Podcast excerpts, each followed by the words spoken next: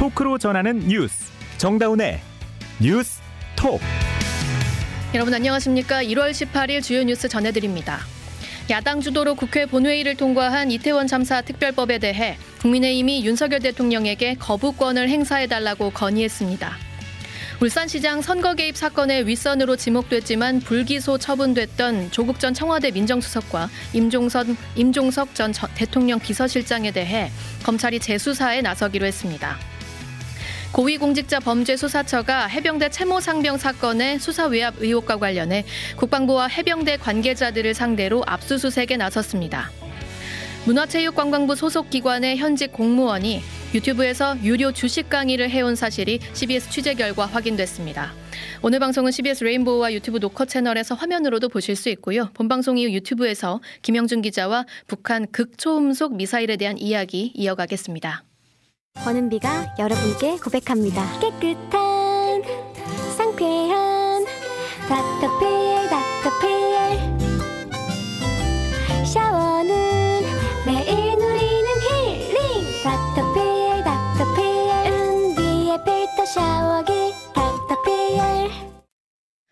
야당 주도로 국회 본회의를 통과한 이태원 참사 특별법에 대해 국민의힘이 윤석열 대통령에게 거부권을 행사해달라고 건의했습니다. 현재 법안은 특별조사위원회 구성 등을 골자로 하는데요. 국민의힘은 이른바 독소 조항을 삭제할 경우 민주당과 협상할 수 있다는 입장입니다. 김명지 기자입니다. 여당은 의원총회를 열고 소속 의원들의 의견을 수렴해 이태원 참사 특별법에 대한 윤석열 대통령의 거부권, 즉 제2요구권 행사를 건의하기로 총의를 모았습니다. 앞서 민주당 등 야권은 지난 9일 국회 본회의에서 여당을 배제한 채 특별법을 강행 처리했습니다. 국민의힘 윤재욱 원내대표는 그간 특별조사위원회를 구성하는 법안들에 대해 여야 간 합의로 처리했던 관행이 이번에 깨졌다며 거부권 행사의 명분으로 제시했습니다. 세월호 참사와 가습기 살균제에 대한 특별법에선 여야가 특조위 구성을 합의했던 전례를 거론한 겁니다. 또 특조위 구성에서 공정성이 담보되기 어렵고 불송치 사건 기록까지 열람할 수 있는 등의 독소 조항이 있다고 이태원 특별법을 비판했습니다. 야권이 7명, 우리 당 추천이 4명으로 해서 공정성을 담보할 수 없는 그리고 특조위가 불송치 또는 수사 중지된 사건의 기록까지 열람할 수 있도록 했습니다. 유사한 입법례가 전혀 없습니다. 다만 윤 원내대표는 독소 조항의 삭제를 전제로 야당과 재협상에 나설 수 있다며 논의의 여지를 열어놨습니다. 한편 당 일각에서 김건희 여사의 명품백 수수 의혹에 대해 사과해야 한다는 주장이 제기된 데 대해 한동훈 비대위원장은 이미 대책을 냈다고 답했고 윤 원내대표는 몰카 공작이라며 필요성을 일축했습니다. CBS 뉴스 김명지입니다. 이른바 울산시장 선거 개입 사건과 관련해 검찰이 조국 전 청와대 민정수석과 임종석 전 대통령 비서실장을 다시 수사하기로 했습니다. 앞서 검찰은 이 사건 윗선으로 지목됐던 두 사람을 불기소 처분했는데요. 지난해 11월 1심에서 관련 피고인들에게 유죄가 선고되면서 재수사 필요성이 생겼다고 설명했습니다. 보도에 김태현 기자입니다. 서울 고검은 오늘 울산시장 선거 개입 사건과 관련해 조국 전 청와대 민정수석 등 5명에 대한 재기 수사를 명령했습니다. 재기 수사는 상급 검찰청이 기존 수사에 미흡한 부분이 있어 다시 수사하라고 지휘하는 절차입니다. 서울고검은 기존 수사 및 공판 기록과 최근 법원의 판결 등을 면밀히 검토한 결과라고 설명했습니다. 검찰이 다시 수사하는 의혹은 크게 두 가지입니다. 우선 2018년 지방선거 당시 송철호 전 울산시장의 당선을 위해 당시 문재인 정부 청와대 윗선들이 이른바 하명 수사에 관여했다는 의혹이 있습니다. 또 송 전 시장의 민주당 내 경쟁 후보를 회유해 출마를 막으려고 시도했다는 혐의 등입니다. 검찰은 3년 전인 2021년 4월 이 같은 혐의에 강한 의심이 들지만 수사를 통해 확보한 증거가 불충분하다며 조 전 수석과 임 전 실장 등을 불기소 처분했습니다.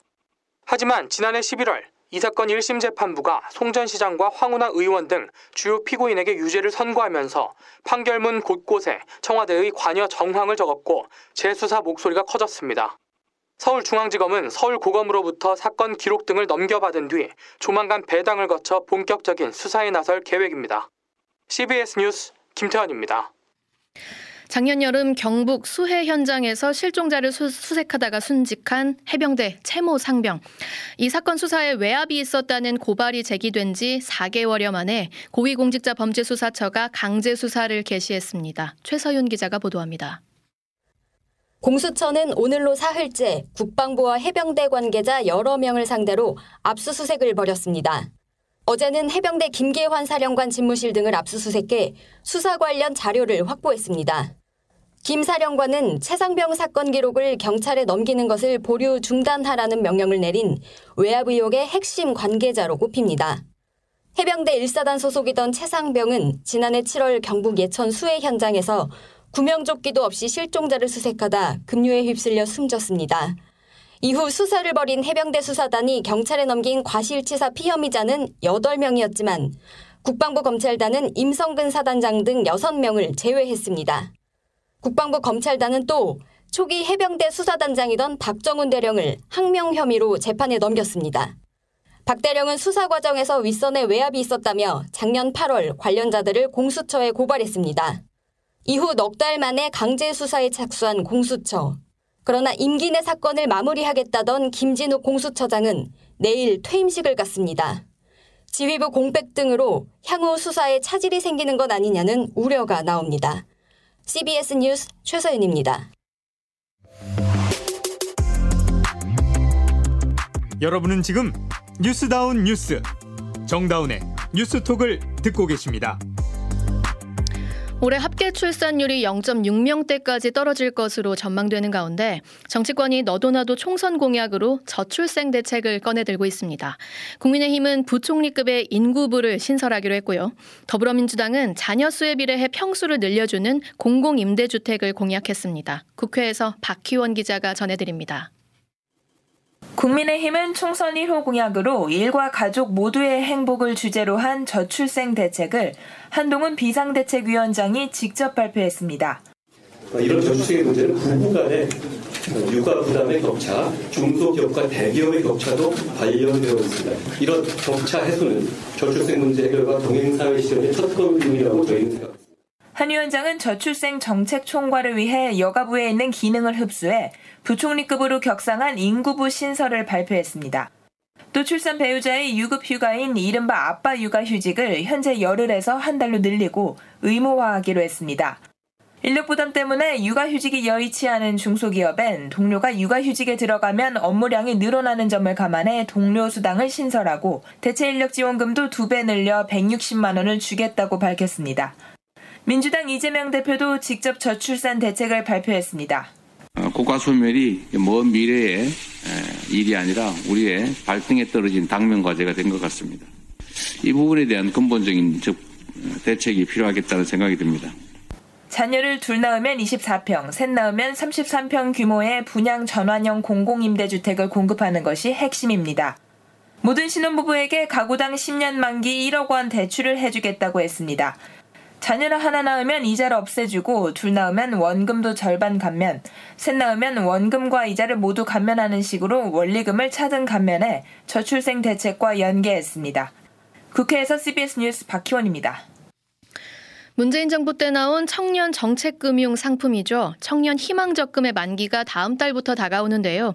이 만기 수령금을 현 정부 상품인 청년 도약 계좌에 넣고 다시 만기를 채우면 최대 850만 원이 넘는 수익을 올릴 것으로 예상됩니다. 박성환 기자가 보도합니다. 청년 희망적금은 2년 동안 매달 50만 원 한도로 납입하면 정부 지원금을 합쳐 최대 1,300만 원 정도의 목돈을 만들어주는 정책 금융 상품입니다. 문재인 정부 때 출시된 이 상품은 다음 달 21일부터 3월 4일까지 차례로 만기를 맞습니다. 금융위원회는 청년 희망적금 만기 수령금을 현 정부의 비슷한 상품인 청년 도약 계좌에 다시 넣을 수 있는 갈아타기 신청을 오는 25일부터 개시한다고 밝혔습니다. 이런 상품 연계 가입 대상은 청년 희망적금 만기 유지자 가운데 총급여 7,500만 원 이하이면서 가구 소득 중위 180% 이하인 만 19세부터 34세 청년입니다. 요건을 갖췄다면 매달 70만 원 한도 내에서 다시 청년 도약 계좌에 적금할 수도 있지만 한꺼번에 만기 수령금 전액을 넣을 수도 있습니다. 예컨대 적금 수령액 1천만 원을 청년 도약 계좌에 한 번에 납입하고 월 납입 설정액을 50만 원으로 정하면 20개월 동안 적금한 것으로 간주되고 이에 상응하는 정부 지원금도 한 번에 지급됩니다. 21개월 차부터는 다시 적금하면 되는 식인데 정부는 이런 상품 갈아타기를 통해 얻을 수 있는 최대 수익이 일반 적금 상품의 2.67배 수준인 856만 원이라고 추산했습니다. 갈아타기 신청은 오는 25일부터 다음 달 16일까지 청년 도약 계좌를 취급하는 은행을 통해 할 수 있습니다. CBS 뉴스 박성환입니다. 반부패 총괄 기관인 국민권익위원회에 김건희 여사의 명품백 수수 사건 신고가 접수돼 있는데요. 이 조사와 관련한 소식이 아직 들리지 않고 있습니다. 총선을 앞두고 국민의힘 내부에서도 지금 김 여사가 직접 사과해야 한다는 목소리까지 나오는 상황인데요. 현 상황 권혁주 기자와 짚어보겠습니다. 안녕하세요. 네, 안녕하세요. 네, 이미 뭐 알만한 국민들 많이 아는 소식이긴 합니다만 이 디올백 사건 네. 다시 한번 좀 정리하고 갈까요? 네, 작년 11월이었습니다. 그 진보 성향의 한 유튜브 채널이 김건희 여사가 지인으로부터 명품 백을 받고 대화하는 장면을 공개를 했습니다. 예. 어, 2022년 9월 서초동 그 아크로비스타에 있는 코버나 콘텐츠 사무실에서 찍힌 영상인데요. 아, 평소 김 여사를 알고 지냈던 재미동포인 최모라는 목사가 김 여사에게 디올 파우치라는 고가의 명품 백을 주는 영상입니다. 네. 영상을 보면 최 목사는 자리에 앉자마자 자신이 준비한 디올 파우치를 김 여사에게 건네고요. 아, 김 여사는 이걸 왜 자꾸 사오느냐 이렇게 비싼 걸 절대 사오지 말라면서도 선물을 거절하지는 않았습니다. 근데 이 보도 자체는 사실 의도적으로 접근해서 예. 몰카 찍으면서 뭐 범죄 유도한 것이었잖아요. 그래서 그렇습니다. 함정 취재다, 취재윤리 위반이다. 이거 이 부분은 좀 명백해 보였거든요. 그렇습니다. 어, 김 여사가 선물을 거절하지 않았고요. 또 바로 되돌려 주지 않은 것은 맞지만 의도된 함정에 빠진 셈이 됐습니다. 어, 범죄를 유도하는 식으로 취재하고 또 이를 몰래 촬영해서 폭로하는 것은 취재 윤리에 어긋나는 것이라고 저도 생각을 합니다.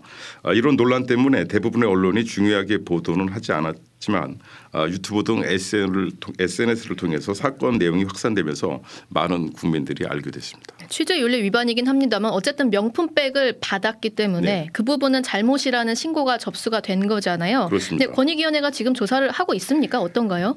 네, 참여연대가 작년 12월 19일에 공익 신고를 했는데요. 어, 김 여사가 공직자의 아내로서 청탁 여부와 상관없이 어, 고가의 선물을 받은 것 자체가 어, 부정 청탁 금지법을 위반한 것이기 때문에 조사에서 조치를 하라는 신고를 한 겁니다. 예. 아, 하지만 권익위 저 조사가 어디까지 진행됐는지는 권익위 말고는 전혀 알 수가 없는 상태입니다. 네. 아, 신고자 보호는 물론 아, 이해관계에 따른 논란 등을 피하기 위해서 어, 신고 사건 접수 사실이나 조사 착수 여부 또 조사 경과 등을 공개하지 않는다는 것이 권익위 원칙이기 때문입니다. 예. 아, 조사가 끝나면 범죄 혐의 유무에 따라서 무혐의 결정 또는 수사 의뢰하는 곳으로 사건을 종결하게 됩니다. 그런데 뭐 내밀한 조사 내용은 저희가 알 수는 없지만 이제 신고자 본인이 조사를 받았는지 안 받았는지는 신고인을 통해 좀 알 수 있는 부분은 있지 않습니까? 그렇습니다. 약간 논란이긴 한데요.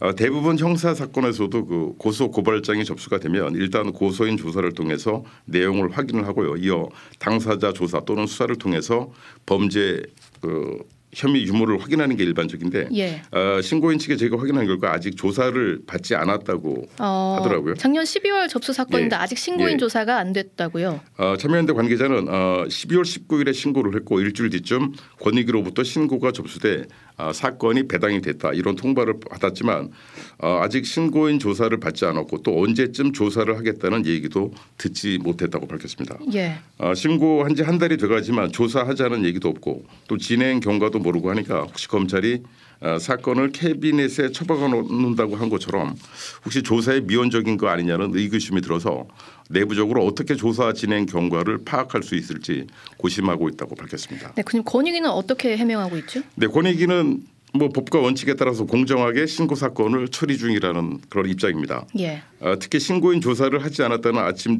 그 노컷뉴스 보도에 대해서 방금 전 해명 자료를 냈는데요. 일단 사실이 아니라고 했습니다. 권익위는 신고 내용에 따라서 대면, 서면, 전화 또 현장 조사를 한다면서 신고 내용에 대해서 확인 조사를 했다고 밝혔습니다.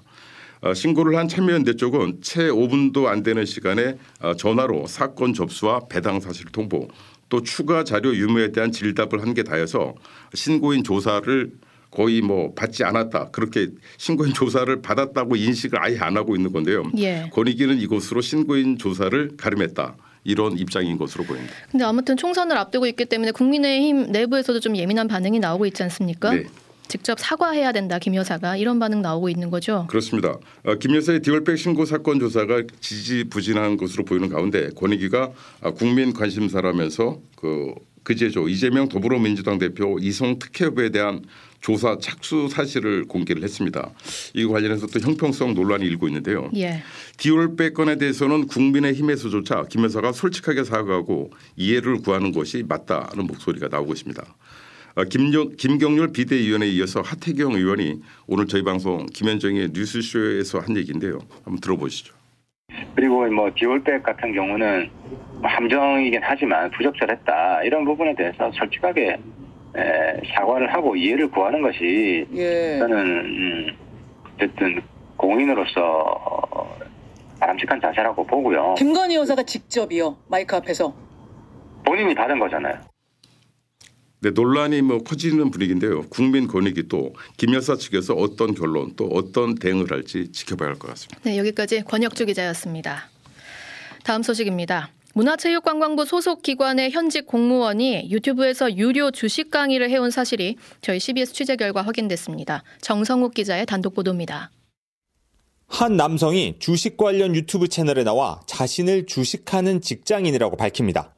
증권사 투자대회 여러 곳에서 1위를 차지했다는 이력도 내세웁니다. 저는 식당 다니면서 주식을 하고 있는 2022년 실전투자대회 1억 리그 1위 2023년 실전투자대회 1억 리그 1위 업계에선 인지도가 꽤 높은 이 주식 전문가는 CBS 취재 결과 문화체육관광부 소속기관에 근무하는 공무원 A씨로 드러났습니다. A씨는 영리활동과 직결되는 주식 관련 활동을 하면서도 자신의 근무지엔 알리지 않았습니다. 특히 최근엔 다른 주식 유튜버와 함께 온라인 주식 유료 강의도 시작했는데 강의료가 1인당 77만 원에 달합니다. 국가공무원법은 공무원의 겸직이나 영리활동을 원칙적으로 금지하고 있습니다. 다만 소속 기관장이 승인할 경우에만 제한적으로 가능합니다. A씨는 방송 출연료는 일절 받지 않았다고 해명했습니다. 유료 강의에 대해선 취재가 시작되자 근무 기간에 알릴 계획이었다고 밝혔습니다. CBS 뉴스 정성욱입니다. 국방과 외교 통일 이슈를 심층적으로 살펴보는 안보 열전 시간입니다. 북한이 지난 일요일 2년 만에 극초음속 미사일 쐈다는 보도가 나왔었는데요. 어디서는 이 극초음속 미사일을 두고 게임 체인저다라고 말하면서 또 긴장감이 고조되기도 했었습니다. 정말 그게 맞는지 의문을 한번 풀어보겠습니다. 김영준 기자 안녕하세요. 안녕하세요. 네, 이게 일단 극초음속 미사일 뭐 하는 물건인가요? 극초음속이라는 거는 소리의 속도, 그러니까 마하 1의 다섯 배인 마하 5를 말합니다. 네. 소리 속도는 일반적인 상황에서 초속 340m잖아요.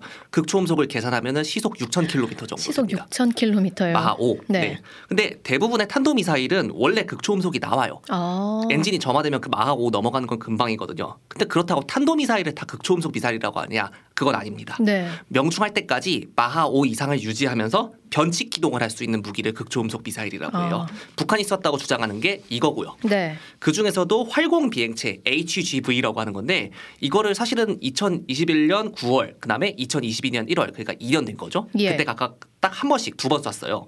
그때 2022년 1월에 쐈을 때 최종 완성했다고 발표를 했고 2년 동안 잠잠하다가 갑자기 비슷한 걸 이번 달에 또 쏜 겁니다. 그러니까 모든 탄도 미사일을 다 극초음속이라고 뭐 극초음속 미사일이다 이렇게 말할 수 있는 건 아니고 상대가 알 수 없게 움직여야 된다. 네. 극초음속 상태로. 이게 탄도 미사일 요격할 때 원리랑 관련이 있는데 네네. 요격하려면 발사 때부터 레이더에서 잡는 게 좋습니다. 예. 왜냐면 이게 탄도 미사일이 워낙에 빠르기 때문에 포물선을 그리면서 올라가잖아요. 이걸 계산하면 궤적이 대충 나와요. 목표 어. 지점도 대충 나오고. 그러니까 예상 경로에 요격탄을 쏴가지고 그걸 잡을 수가 있는 거죠. 예. 근데 HGV 같은 경우에는 탄도미사일에 실려서 발사된 뒤에 지금 그래픽 하나 보고 계실 텐데 예. 이 그래픽에 빨간색처럼 움직입니다. 빨간색 부분, 네네. 굉장히 예측이 어렵죠. 오, 그러게요. 파란색 부분은 그냥 이렇게 포물선을 그리는데 빨간색은 막 왔다 갔다 어지럽네요. 탄두가 올라가서는 그 다음에 대기권 안으로 다시 내려가 버린 다음에 활강을 해요. 네. 물수제비 튀기는 거랑 비슷한 원리. 물수제비 튀기는 거. 날개랑 공기의 흐름을 이용해서 방향을 막 바꾸면서 날아가요. 네. 이러면 두 가지의 장점이 있는데 하나는 방금 말씀드린 대로 이게 경로 예측이 안 됩니다. 그래서 요격이 좀 어려워지고요. 나머지 하나 고도가 늦어지 낮아지기 때문에 레이더에 늦게 걸립니다. 음. 지금 또 다른 그래픽 하나 보고 계실 거예요. 몇 번 말씀드렸는데 지구가 둥글기 때문에 레이더가 그 일정 거리 이상 넘어가면은 일정 고도를 넘어가야 즉 일정 고도 이상으로 올라가야 탐지가 가능합니다. 예. 그래서 고도가 낮아지면은 탐지가 늦게 돼요. 방어하는 네. 사람 입장에서는. 그래서 북한 미사일을 추적할 때 초기 정보는 우리가 제일 정확합니다. 어. 그리고 쭉 날아가면서 동해에 떨어질 때는 일본이 정확합니다. 어, 그럼 이번에 북한이 쏜 그 미사일이라는 거는 HGV 그 활공 비행체라고 불러도 되는 거예요? 여러 전문가분들한테 여쭤봤는데 기술적으로 보면 일단 그럴 가능성이 크다고 합니다. 어, 네네. 이번에 합동 참모본부 발표를 보면은 1000km를 날아갔어요. 고도는 안 밝혔는데 일본 방위성의 발표가 눈에 띕니다. 최고 고도가 50km라고 했거든요. 예. 아까 초기 단계 말고 쭉 날아갈 때 잡는 거는 일본이 정확하다고 아까 말씀드렸습니다. 근데 50km라고 했어요. 이게 무슨 말이냐? 초반에는 포물선을 그면서 확 올라갔다가 금방 내려가서 계속 이렇게 비행했다는 거예요. 저공으로. 아, 네. 군 당국은 이게 변칙 기동을 했는지 여부에 대해서는 제대로 공개하진 않았어요. 그래서 그거는 현 단계에서 알 수가 없는데 전문가들은 기술적으로 보면 이건 HGV가 맞다고 합니다. 극초음속 미사일 맞다고요? 일단 그렇게 추정되고 있습니다. 예. 이게 2년 전하고 생김새는 엇비슷해요. 다만 이런 원뿔형의 경우에는 좌우로 기민하게 움직이기가 쉽지 않다는 단점이 있긴 있습니다. 네. 사실은 2년 전 그때 제가 지금도 정확하게 말씀드릴 수가 없는데 국방부 산하의 한 권위 있는 기관에서 기자실에 오셨습니다. 그래서 북한이 쏜 미사일이 HGV가 아니라고 얘기했어요. 예. 이게 뭔 얘기냐면 그때 쏜 미사일이 HGV가 아니라 기동 탄도 재진입체 말브라고 하는 겁니다. 네. 이건 일반적인 탄도 미사일의 변형판인데 하강할 때만 경로를 확 틀어버리는 물건이에요. 어. 지금 또 다른 그래픽 하나 보고 계실 겁니다. 당시 국방부 산하기관 관계자가 했던 얘기가 어, 최대 속도가 일단 마하 6을 기록하긴 했는데 그 뒤로 쭉 떨어졌다. 네. HGV 같은 경우에는 경로의 3분의 2 정도를 활강을 해야 되는데 이 그게 안 됐다. 음. 그러면서 이건 극초음속 미사일이라고 부를 수가 없다. 이렇게 얘기를 했어요. 풀업 기동이라는 말 들어보셨죠? 네, 네. 러시아 그. 이스칸데르나 북한의 KN-23 그러니까 화성 11 나형에 적용된 끝부분에서 갑자기 궤도 올려버리는 기술 있잖아요. 네. 이게 마부입니다. 그러니까 이게 2년 전 얘기고 이번에는 초반부터 하강을 해서 쭉 갔다는 점에서 이제 HGV라고 말씀하신 거잖아요. 네. 그럼 진짜 무서운 무기를 갖게 됐다 이렇게 봐야 되나요? 근데 함정이 있는데 무기는 그 자체 성능보다 어떻게 쓰는지가 훨씬 중요합니다. 음, 네네. 북한이 이거 어디다 쓸지를 좀 생각을 해봐야 됩니다. 예. 일단 한반도에는 안 씁니다. 왜냐? 가성비가 떨어져요. 어, 왜냐하면 우리나라를 공격을 하려면은 다른 거 많습니다. 그래요. 장사 정포나 뭐 단거리 탄도 미사일 등등등 되게 많아요. 네. 일본 본토도 그렇게 크게 다르지는 않습니다. 그럼 어디다 씁니까? 북한이 발표한 내용을 보시면은 여기에 힌트가 있습니다. 중장거리 탄도 미사일 IRBM이라고 했습니다. 예. 어, 사거리 3,000에서 5,500km. 아, 평양에서 쐈는데 거기서 오키나와까지 거리를 계산해 보면 1,500km 정도고요. 네. 괌까지 한 3,500km 떨어져 있거든요. 오키나와에 미 해병대가 주둔합니다. 괌에는 공군 전략 폭격기랑 이제 해군 기지에 원자력 잠수함이랑 항공모함까지 기항할 수가 있거든요. 굉장히 좋은 목표예요. 음. 그런데 오키나와랑 괌이 어디에 있는지를 한번 생각을 해보세요. 섬이잖아요. 그렇죠. 바다 한가운데 있는 섬이잖아요. 그러면 미사일이 오다가 중간에 계속 틀더라도 결국 어디로 올지 뻔합니다. 목적지는 네. 그러면 기존의 요격 체계로 잡을 수가 있는 거예요. 아. 과학기술정책연구원의 이춘근 명예연구위원입니다. 중장거리이기 때문에 속도나 고도상에서 극초음속 미사일이 가능하기는 하지만은 사거리상에서 특정 목표가 미국의 섬 같을 경우에는 종말 단계에서 목표가 너무 분명하고 방어 체제가 잘 갖춰졌기 때문에 충분히 요격할 수 있다. 그러니까 우리나라에 쏘는 거는 좀 가성비가 떨어진다고 말씀하셨는데 그럼에도 불구하고 가성비 떨어지는 거 불구하고 그래도 쏠 수 있는 거잖아요. 가능합니다. 네. 근데 이럴 경우에는 HGV의 장점이 희석이 됩니다. 음, 그러니까 낮은 고도로 내려가서 레이더를 피한다는 장점 이게 희석이 되는 거예요. 네. 왜 희석되냐? 한반도가 너무 짧아요. 아. 그래서 변칙 기동을 하더라도 금방 금방 레이더에 걸리게 되는 겁니다. 우리나라의 바다와 땅에 있는 온갖 레이더에 다 걸리게 돼요. 예. 실제로 한국 국방연구원 카이다의 조홍일 연구위원이 2022년에 쓴 논문이 있어요. 이 논문에 보면은 미사일 발사 지점과 탐지 체계 사이의 거리가 짧을수록 그러니까 그 작전 거리가 짧을수록 자, 가까이서 쏠수록 지구 공률로 인한 차폐 효과가 제한된다. 쉽게 얘기해서 지구가 둥글기 때문에 생기는 숨겨지는 효과가 음. 그 짧아, 작아지게 된다. 예. 상대적으로 낮은 고도에 위치하더라도 지상 해상에서 조기에 탐지할 수 있게 된다면서 종심이 짧은 한반도 작전 환경상 그 효과는 크지 않을 것이다. 이렇게 잘라서 얘기했습니다. 아, 그러니까 우리나라에 대한 뭐 효과도 그렇고 서민 오키나와나 괌에다가도 그렇고 그러니까 사실상 종합적으로 보면 게임 체인저라고 부르기는 좀 애매하다라고 볼 수 있겠네요. 이게 우리나라 언론에서 너무 남발되는 단어 중에 하나거든요. 네. 너무 쉽게 좀 그런 얘기를 하는 경향이 있어요. 신무기가 나오면 무조건 게임 체인저다 이런 거를 제가 음. 굉장히 많이 봤는데 네. 저는 정말 웬만해서는 이 단어를 기사에 쓰지 않습니다. 물론 적을 과소평가하는 것은 굉장히 위험합니다. 하지만 적에 대한 과도한 경보는 오히려 적을 이롭게 하고 우리 판단을 흐리게 합니다. 그러니까 신무기가 등장하더라도 어떤 측면에서 효과적이고 음. 또 어떤 측면에서는 그렇지 않은지 면밀히 따져보고 대응책을 마련할 필요가 있어요. 네, 이 북한 신무기에 대한 이야기는 본 방송 이후에 유튜브에서 김영준 기자와 좀 더 이어가 보도록 하겠습니다. 자, 날씨 알아봅니다. 이수경 기상 리포터. 네, 오늘 어제보다 포근한 겨울 날씨를 나타내고 있는데요. 주말까지 큰 추위 소식은 없겠습니다. 내일은 오늘과 비슷하거나 약간 낮은 기온을 보이면서 서울의 경우 아침 최저 기온 1도, 낮 기온은 8도가 예상됩니다. 전국적으로도 예년 기온을 웃돌며 온화한 날씨를 보이겠는데요. 참고로 다음 주 초반에는 강한 한파가 찾아오면서 화요일에 서울의 아침 기온은 영하 12도 안팎까지 떨어지겠습니다. 기온 변화가 심해지는 만큼 건강 관리에 유의를 하셔야겠습니다.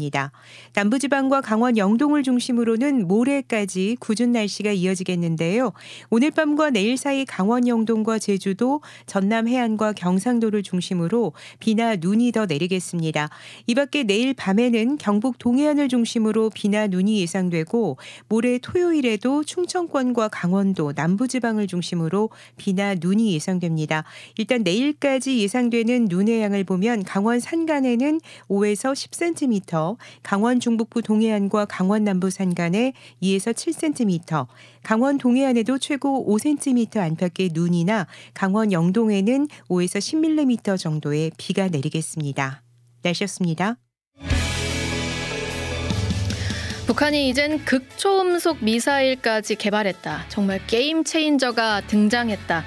연일 엄중해지는 안보 상황에서 들려오는 이런 소식은 우리를 더 긴장하게 만들고 강대강 대응을 부추깁니다. 그러나 이 강대강 대응 결국 어떤 결과를 초래하는지는 우크라이나와 팔레스타인 땅에서 이미 참담하게 우리가 목도하고 있죠. 적을 과소평가해선 안 되지만 부풀리는 건 역시 치명적이긴 마찬가지입니다.